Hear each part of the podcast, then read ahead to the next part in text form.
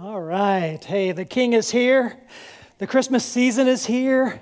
Hope is here. And I'm really glad you're here. I really am. It's good to have you here today. We are heading into the Christmas celebration, and it's upon us. And we've been in this God with Us series. This is week three. And we've been hitting God with us in the valley and God with us in the wilderness and Today we're hitting God with us in the storm.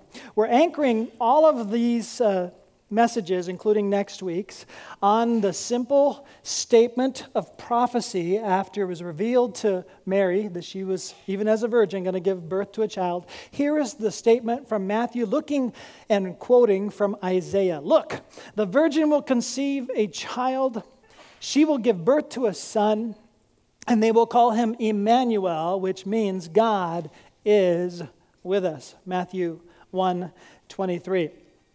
So we're going from that concept that God is with us into all these different areas where it doesn't always feel like God is with us, and to learn that that doesn't mean that He's not with us, and kind of being encouraged by that. So here's a little bit of review in three lines. We enjoy him on the mountaintops, we get to know him in the valleys, we are trained by him in the wilderness. And so that's where we've been so far together, and today we're going to be looking at this as our focus.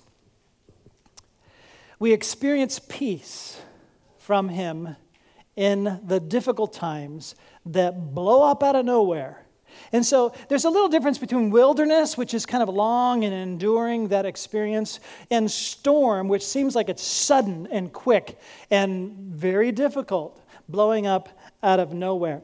And so I don't know who it was back in the early 50s that started the practice of naming storms after women.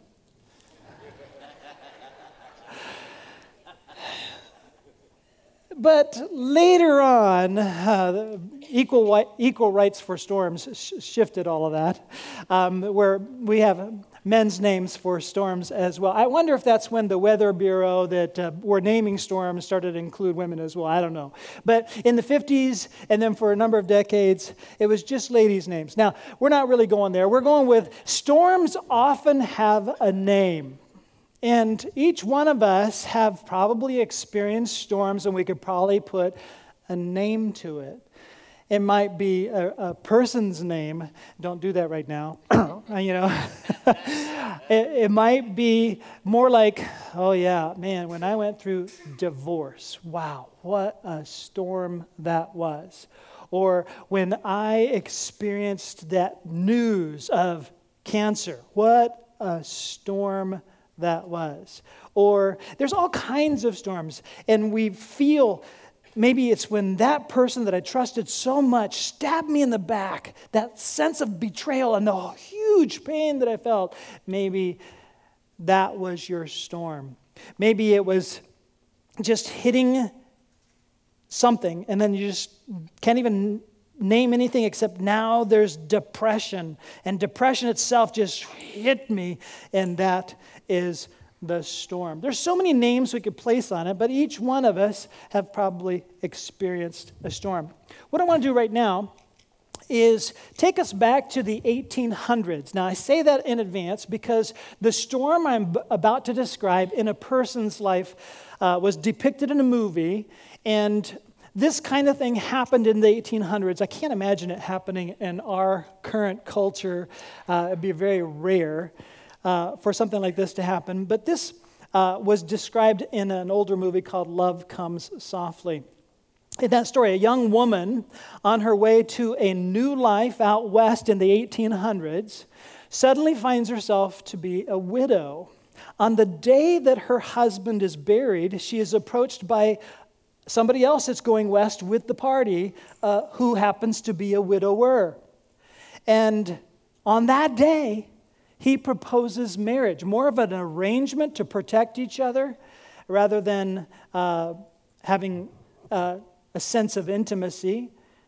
So, this arrangement gives shelter and provision for the young widow for the harsh winter ahead, while she, in exchange, provides a motherly influence for the widower's young daughter. Over time, the widow, who's now a bride, finds that her husband is a man of faith. She didn't know that until time passes. He reads his Bible, he spends time with God alone each day. In one scene, her husband stands among the charred remains of his barn that has just burned to the ground. His wife, who is herself still grieving the loss of her husband, is rather distant from this husband. Their relationship is awkward and strained in distant, separate rooms, just kind of arranged to take care of his daughter, kind of thing. But she's moved by this man's reaction to this storm in his life and her life. But she doesn't know what to make of him yet. So she hands him a cup of coffee and she asks, What are you going to do? He answers, Neighbors have offered to collect some logs and raise a new barn. Ben said he'd take care of the milk cow, feed her in exchange for some milk till I get my feed built back up. I think it's going to be fine. I pretty much got it worked out and just keep praying for the answers. Why do you think he'll answer your prayers? She questions. He always answers my prayers, he replies. Really? She responds sharply. Did you pray for this? Did you pray to have your wife taken away from you? Did you pray that your little girl would grow up never knowing her real mother? I just don't understand why the God that you pray to would let such unthinkable things happen to decent people. The patient husband takes her by the hand and says, Would you come with me? Where are we going? She asks. We're going to church. What's strange about that comment is they live out in the middle of nowhere. They're nowhere near a village. She's confused by what he's saying. And he takes her to the place that he meets with God every morning. He tries to explain by talking about his little girl, Missy, whom this woman has become quite fond of. And he says, Missy could fall down and hurt herself, even if I were right there beside her. That doesn't mean I caused it. But she knows with her father's unconditional love, I'll pick her up and carry her. I'll try to heal her. I'll cry when she cries. And I'll rejoice when she is well. In all the moments of life, God has been right there beside me. The truth of God's love is not that He is making bad things happen. The truth is that He promises that He'll be there with us when they do. Isn't it interesting that every one of us, and we've probably experienced this because we've all each experienced a storm of our own in the past already. Isn't it interesting that storms come out of nowhere, and the first thing we want to do is throw questions at God? Why are you allowing this? What has happened? We kind of put blame and fault in His direction. And we are confused by it all. And yet, what we're discovering in this series is that He's there for us even in the valley. He's there for us even in the wilderness. And now we're looking at how He's there for us even in the middle of the storm. Right about now would be a good time to pull out your outline if you're using an outline and pull out your pencil if you want to write a blank and fill it in. Here's the point never, never, never let the presence of a storm cause you to doubt the presence of God. Now, I don't know if you believe that that's worth noting yet, but I'm hoping that by the time we're done, you'll begin to think that maybe I should look to God and quit blaming Him while I'm experiencing this storm. Because He is with us, even in the storm. We're going to be looking at a lengthy passage of scripture in the book of Acts, chapter 27. We're going to be looking at a storm story. It's a real storm story with a really large ship that Paul was traveling on. It's even hard for us to imagine a ship in ancient days this large. 276 passengers were on this ship.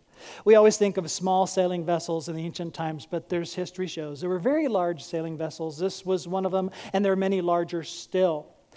And in the scene, here's what we read. Now we're jumping into the middle of the story. We're not going to cover all the, all the story of the storm, and so I encourage you to read all of chapter 27. It's quite dramatic, quite detailed, and we're just catching some pieces of it. When neither sun nor stars appeared for many days and the storm continued raging, we finally gave up all hope of being saved. Now I want you to imagine yourself in that ship. Everything's gone bad for a really, really long time. The storm is not abating, it just continues to rage. Everything's going wrong, and it's looking like there's no hope. In fact, we finally gave up hope at all of being saved. So they're thinking that they're going down, this is it, they'll never survive it. So let me just probe a little bit here. Have you ever been there where you think, my marriage won't survive? It is going down. That's a storm. And you finally got to the place where you've lost hope. That's a storm. Maybe you think something completely opposite. I will never get married. I'm going to remain single all my life long. You just had the, another devastating, heart wrenching storm. I'm always going to be alone. Maybe you're going to think, or you have thought, I can never overcome now. This insurmountable debt is just tilted beyond the possibility of my income servicing this debt, and I will never survive. All hope is lost. Or maybe you've had the devastation where you start to think, I will never, ever be able to have a baby. These are storms and they're very real depending on what stage of life you're at, it could be, I don't know if I'll ever graduate. And those are frightening thoughts as one devastation after another start to add up. Or, I don't know if I'll ever, ever be anything but depressed. These are horrible things that people get to after pounding, pounding, pounding storms. And the temptation is to throw accusation at God and think that He has abandoned you and He has left you, and there you are, and it's very, very difficult. So, this is where Paul is with 276 others on a ship that's going down, and they're all losing hope. We're going to jump to verse 21, the next verse. After they had gone a long time without food, Paul stood up before them and said, Men, you should have taken my advice not to sail from Crete. Then you would have spared yourselves this damage and loss. Now, I know in our culture what that sounds like. It sounds like, I told you so. In their culture, I don't think they have, this, they have the same stigma that we do with the I told you so kind of thought. God's going to actually use Paul in this situation where the whole crew begin to look to Paul for leadership when he's not a leader of the boat. And this is part of the turning point in Paul's scenario. But maybe you've been there because here's the point not every storm comes out of the middle of nowhere. Surprise. Paul had sailed enough times and was traveled so well that he knew better than the captain what should be done. And he said, We need to pull into a harbor because the season is late and I can tell this is going to be disastrous. But the captain said, No, we got too much cargo. We can't wait it out. We can't wait the season out. We got to go. And now here we are in the middle of a storm. Maybe you've been there. If you've been in this specific one, I'm not picking on you. I didn't know okay? You start dating a guy, and your mother says, Oh, you, you need to break this off. You, you really don't want to date this guy. I'm not feeling good about this. You shouldn't date this guy, but you keep dating this guy. And then your best friend says, Oh, you, this is bad news. You really got to break this off. And you're, you're thinking, No, I, everybody's against him. He's, he's good. He's good. And then your pastor says, You really got to break it off with this guy. And you're thinking, nah, Then you go eat Chinese food, and the fortune cookie says you need to break up with this guy. All right? All right, so you know I'm, I'm exaggerating. I'm not really picking on anybody. I don't even know, okay? Well, let's just say then you've got all of this stuff happening and you keep going with this guy, and next thing you know, this guy does something that just rips your heart to shreds, and you're just dying in a pile. It's a storm like all storms. And everybody that was saying, going, How come you wouldn't listen to our advice? The point is, sometimes our storms do not come out of nowhere. Now, I don't know if you're like I am. If a storm comes out of nowhere, I kind of relegate it to this category. It's like, okay, I had no control of this. It just came up. It's just a storm. I have no control over storms. And so, God, help me out here. You've allowed this thing to come into my life. Please help me out of this thing. And I look to God and look to God and look to God. Okay, that's one kind of storm. And I can kind of look to God for those. But then there's those other ones where it's like, oh, crud. This storm is I'm reaping what I've sown. This is my bad decision, and I've created this storm. And it's like, how great is my confidence now that God is going to get me out of this storm? Do you realize that I look at this storm a lot differently than I look at this storm? Maybe you're like that too. It's like, oh man, this storm is the mess that I created, and I'm sort of like too embarrassed or too lack of faith confidence it's like okay so how long is this going to last? This is this is you're not going to get me out of this are you? That's kind of how i look at it. It's like wait a minute. Is that how, what jesus is like? God is with us. He's waiting for us to turn and say okay draw near to me. I know I, this is me. I blew it but i need you. He's just waiting for that it doesn't mean he's going to go, You're right, you did it, you're on your own. That is not the Jesus I know. He is a God who comes to our broken world, comes to us while we are sinners, dies for us while we are still sinners. He's right there for us, and we can turn and ask Him right now, even if we caused our own storm. That's really kind of encouraging to me. Did you know that there are other kinds of storms? Have you ever been in a storm that you had nothing to do with, but somebody else caused your storm? How much is their sin going to cost me? That's a tough one, but it's a reality. Not every storm do we cause ourselves, or not every storm does, does it happen as like an act of God. Some storms is an act of Joe or Susan. If I picked your name, sorry. It's just generic. And we are hurt by somebody else's actions. On the boat, they are now in a storm, and there's various reactions. Some people are reacting, God has done this, we're all to die. Some people are reacting, the captain has done this, I can't believe he didn't listen to Paul. Paul is reacting, I can't believe you didn't listen to me either. There's different ways of looking at this, and they're all coming at the same storm from a different space a different way of evaluating what has just taken place. But the point we're going to see is God is with us. So, if the storm is your fault, turn to God. He's still with you. If the storm is not your fault, turn to God. He'll walk with you. If the storm is an act of God, turn to God. He'll walk with you. If the storm is not an act of God, ooh, now, there's an interesting one. We'll talk about that in a moment. In Acts 27 22 through 23, we read, But now I urge you to keep up your courage, because now, because not one of you will be lost, only the ship will be destroyed. Last night, an angel of the God to whom I belong and whom I serve stood beside me. Now, that would have been something. Okay, I don't know where you're coming from. Um, you don't need to raise your hands. I believe in angels. I believe angels are real. I've never seen one that I know of. I might have seen one, an entertained angel, without being aware that I have. Hebrew says that happens. But uh, I believe there are angels on stage with me right now. Hey, fist bump. Okay, you notice, you notice I was reaching up because in, in my mind, I'm thinking they're bigger than me. All right?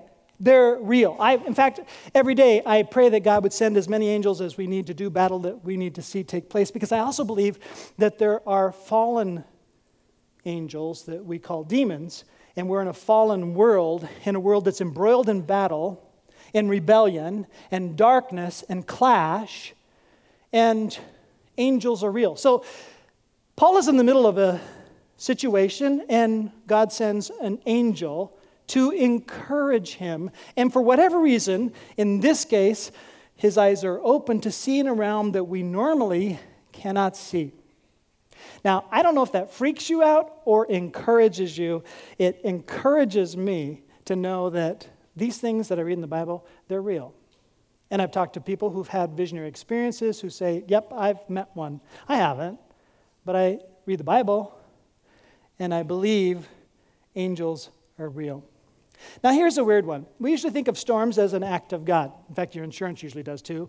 And um, when they come, there was one occasion where Jesus was in a boat, a smaller boat now, not this large ship, but a smaller boat with just his disciples. And most of his disciples were really good fishermen, used to being in that space in the boat and managing the boat and managing that lake and managing everything. And in this particular case, they were freaked out because they thought they were going to die. This storm was that bad. Jesus gets up and says, What are you afraid of? And I'm thinking, interesting question.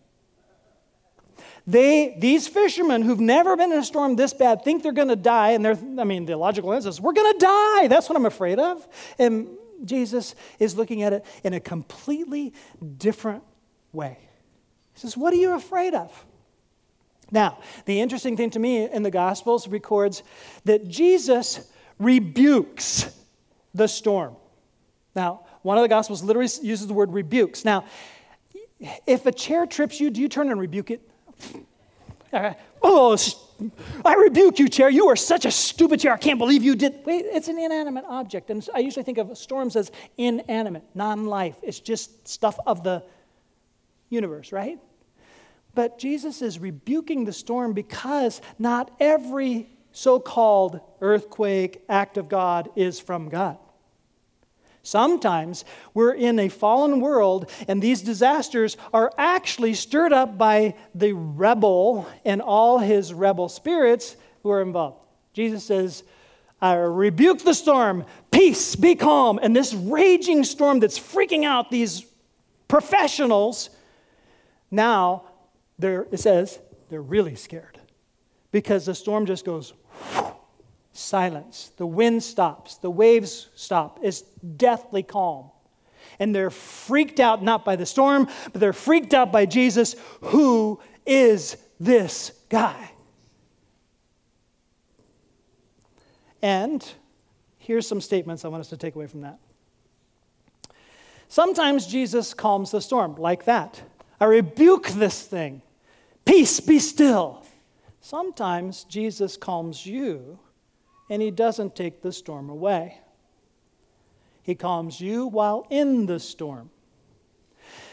Peace is not the absence of the storm, peace is found in the presence of Jesus. So the question is Is Jesus in your boat? When Jesus says, Why are you so afraid? Because there's a death storm and it's going to kill us all. But he's thinking, Wait, but I'm in your boat. And how Jesus looks at it is his mission is not over yet. No matter what the enemy's trying to do, he's not going to be able to do it. This isn't the time. And he's still carrying forward his kingdom. What are you afraid of? I'm in your boat. That is really a powerful sentiment. Later on, of course, in reflecting back, Jesus conquers death. Jesus conquers sin. We become so afraid in our storms. And he says, Why are you so afraid? I'm right here. Oh, yeah. And if Jesus is in your boat, it doesn't matter what is raging in the storm around you. You're okay. So let's go back to Paul's sinking ship. Last night, an angel of the God to whom I belong and whom I serve stood beside me and said, Do not be afraid, Paul. You must stand trial before Caesar, and God has graciously given you the lives of all who sail with you. Now, I think that's the weirdest encouragement ever. Don't worry, Paul. I know this, this storm is really, really bad, but you're not going down because I've got another storm for you. That's what the angel is saying. I'm, I, I, you're going to make it through this one. There's another one coming where you've got to face Caesar. But sort of encouraged me. Oh, okay, so I'm not dying here. I got this other, you've got a purpose for me. So here's a statement that I just want you to consider. You can't go down in this battle, you have another battle to fight. You're in a storm right now. this storm right now, God did not allow it to happen or you didn't make it happen so that you will be taken down. God is going to take this and allow you to win some battle in the future with what you're learning right now. Why are you so afraid? I'm here with you right now. So here's another statement. As he's basically saying, I'm not finished with you yet. Here we have the statement God will use what you learn in this storm to help someone else through theirs. So, the storm is horrible. You get the news, diagnosis, you have cancer. Storm. All right, now, this can go one of two ways, or maybe a number of others, but let's just go one of two ways. This could take you down to your death. But Jesus is with you. He's conquered death. How you respond to this helps you with somebody else that faces this storm. Let's say you defeat it. You're able to fight it. You come through it. Coming through it, you're able to give hope and encouragement to somebody else when they are devastated by that storm. Jesus walked me through this. He'll walk you through this too. And you can say it confidently because either way, what are you afraid of? I have conquered death. I am right here with you. And the storm, in the middle of it, you can experience peace as you turn to Jesus. You've overcome unfaithfulness in your marriage. Or there was unfaithfulness in your marriage and it overcame you and your marriage is dissolution. However, if you're walking with Jesus through this whole process, now you've come through the storm and you meet somebody else in the middle of the storm that you know what it's like to experience. You're able to say, you know what? Jesus will walk with you. He walked with me. I'm doing okay. Maybe you're on the side where not only am I doing okay, we actually worked it out. Forgiveness actually carried the day. Our marriage is better now than it ever was before. Hope comes with Jesus. And now you have another storm to address. It's the friend storm that's experienced what you've been through and with Jesus came through. You're 178 days sober. You thought you'd never get to that number. You thought your life was over. Your addiction brought you down to ruins. You had nothing ahead of you. And now you're through the storm. And it was Jesus who made all the difference. He walked you through. Your friend, maybe it's just an acquaintance, is at that place. You know what it feels like. It's over. I have no life left. And you say, No, He brought me through. You can be brought through too. So sometimes those storms are redeemed for your next storm.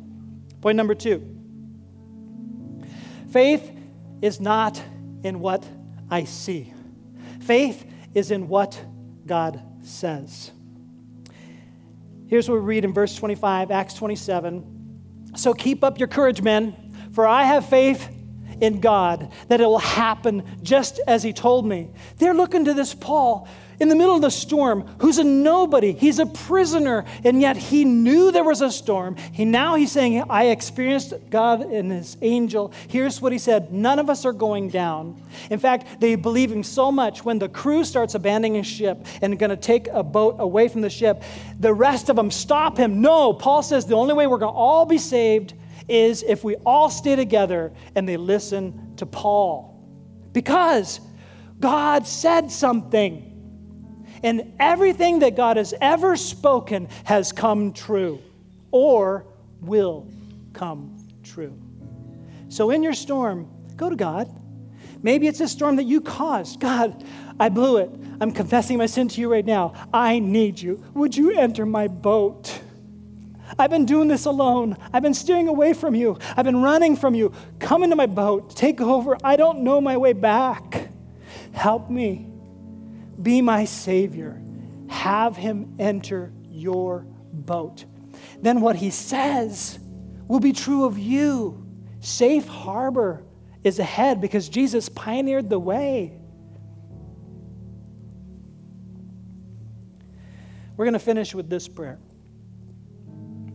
I want you to look at this prayer, consider this prayer, if it's something you'd like to pray, we're going to all declare it as a faith statement, asking Jesus to navigate our lives. Maybe you're not sure about any of this yet. Maybe you're thinking, ah, sounds too good to be true. What if it's true? Would you just test the reality of truth and ask God to navigate your life?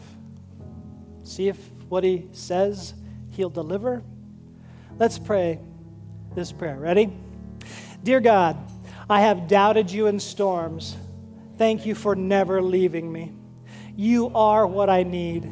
You are my safety. You are my strength. You are my comfort. You are my source.